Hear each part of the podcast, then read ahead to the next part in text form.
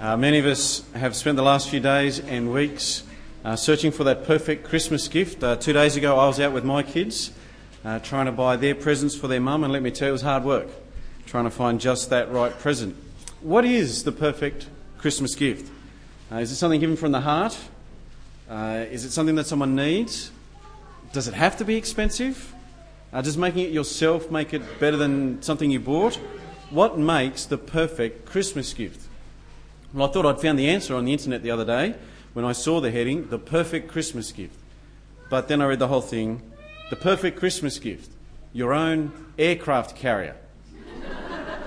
Powering up for sale pretty soon. I'm not sure it quite fits my bill. What is the perfect Christmas gift? Is there even such a thing?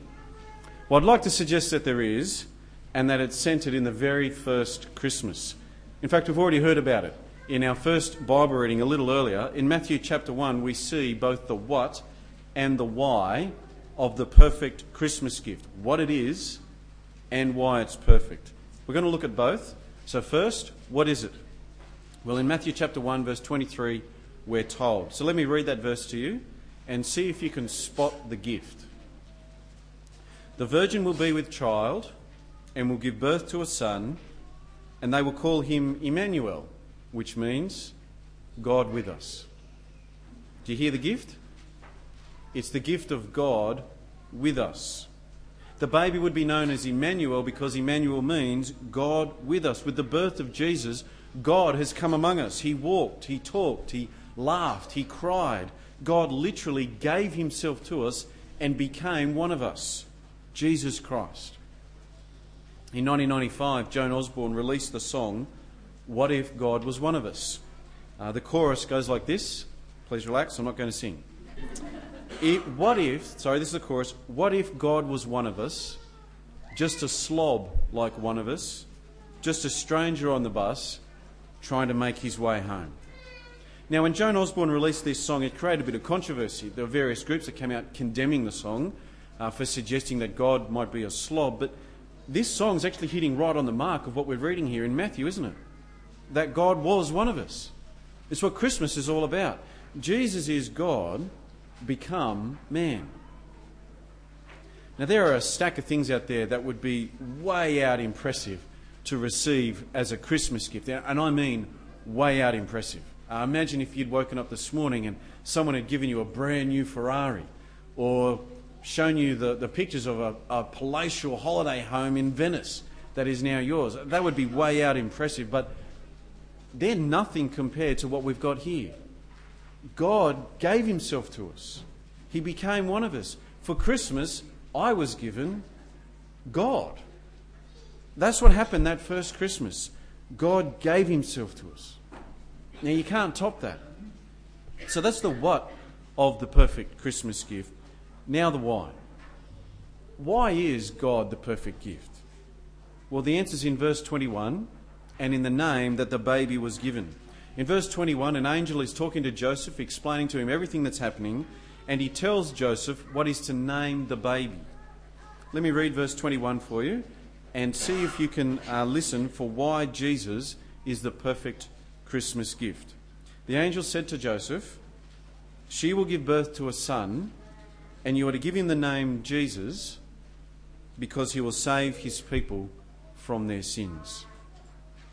And I reckon it's always a shame when a child doesn't live up to their name. Uh, my mum and dad called me Alan, and Alan means handsome. Didn't quite work, did it?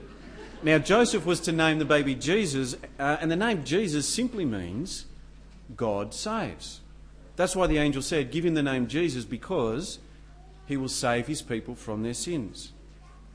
And you see that in this, we've been given the answer to why God is the perfect Christmas gift because he came to save people from their sins.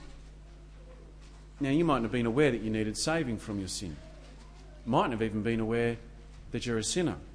But God tells us that we are. In the Bible, God spells out for us that sin, it's not just telling white lies. And sin's not just those big things we don't do, like murder.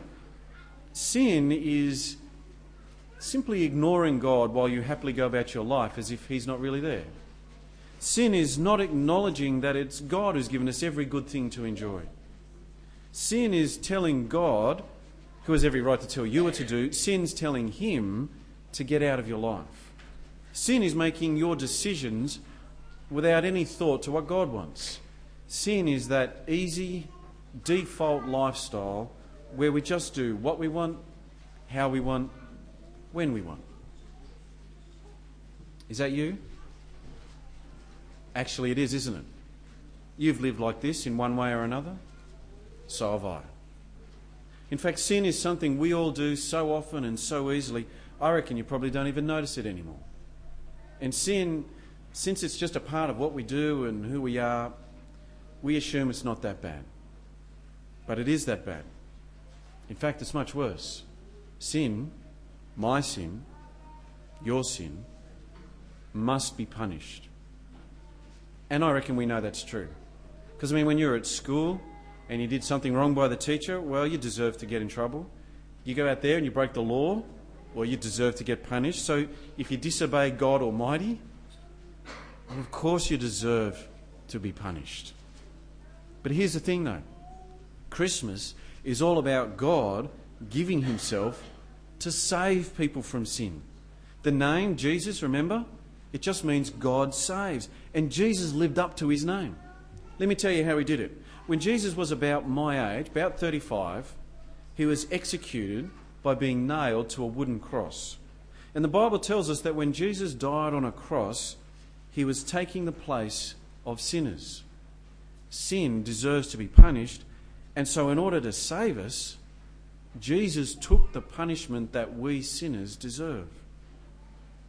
All of God's anger, all of God's punishment against our sin was inflicted on Jesus instead. And in that way, he saves people from their sin. It's a little bit like this. You might have even witnessed this firsthand.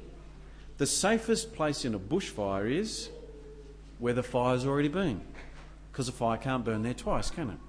Once the fury of a fire has swept through a place, it can't burn there again. And so if you take refuge there, you'll be saved. Well, the fury of God's punishment for sin has already swept through on Jesus. And so if you take refuge in Jesus, well, you'll be saved. Because God's punishment for your sin will have already been unleashed on Jesus in your place. Can you see now why God is the perfect gift at Christmas? It doesn't matter what you could even dream of to give me for Christmas even if you had all the money in all the world, you could not and cannot top the gift of God Himself to come to save me from my sin by dying for me on a cross. And look, if you're here this morning and you know what it means to be saved from your sin, if you know what it means to have Jesus have died for you, if you already know the gift of God in Jesus, then, well, you know just how terrific Christmas is the greatest gift of all, God Himself, come to save you. It's brilliant, isn't it? And look, in all the excitement of today, don't forget that the real celebration is all about Jesus and He's worth celebrating. Because of Him, we've got no fear in death, no terror of facing God in His judgment. We're safe in the complete forgiveness of our sins. But if you don't know Jesus, if you're here this morning and you don't know what it means to be saved from your sin. You haven't taken refuge in Jesus to save you from God's punishment.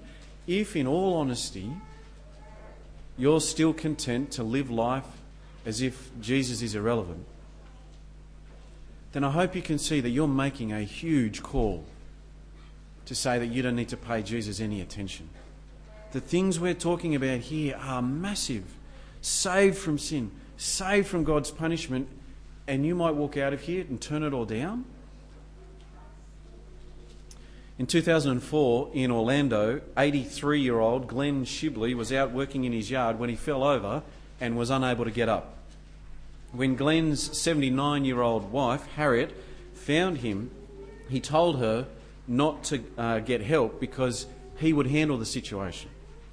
Now, maybe Glenn was being a little bit stubborn. Maybe it would have been a little humiliating uh, to get help, but you'd think you'd swallow your pride when night time came.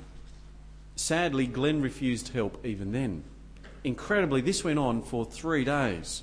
Harriet continued to look after him, bringing him food and water. She even covered him in a tarp when uh, a rainstorm hit.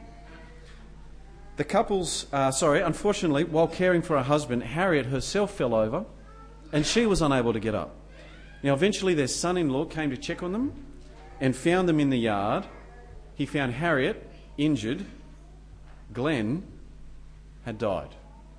And all because Glenn refused help.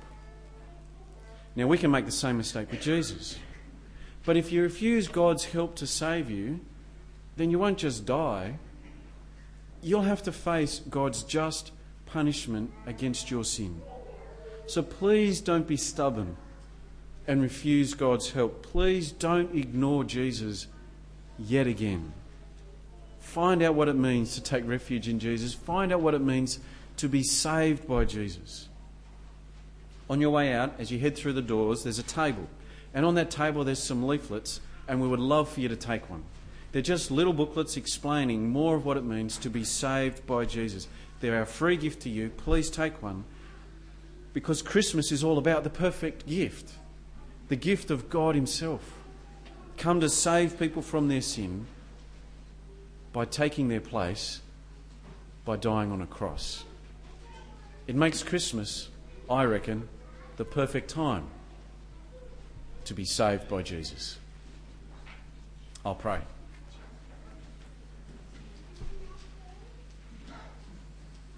Lord God, we thank you that you came in the person of Jesus and that he grew up to die so that sinners could be saved, so that we could be your friend, we could be saved from your punishment, we could be safe with you, forgiven of all of our sin. Father, thank you for Jesus, and please help each and every one of us to turn to Jesus, to take refuge in him, and to be saved. Father, thank you for your perfect gift of yourself in Jesus. Amen.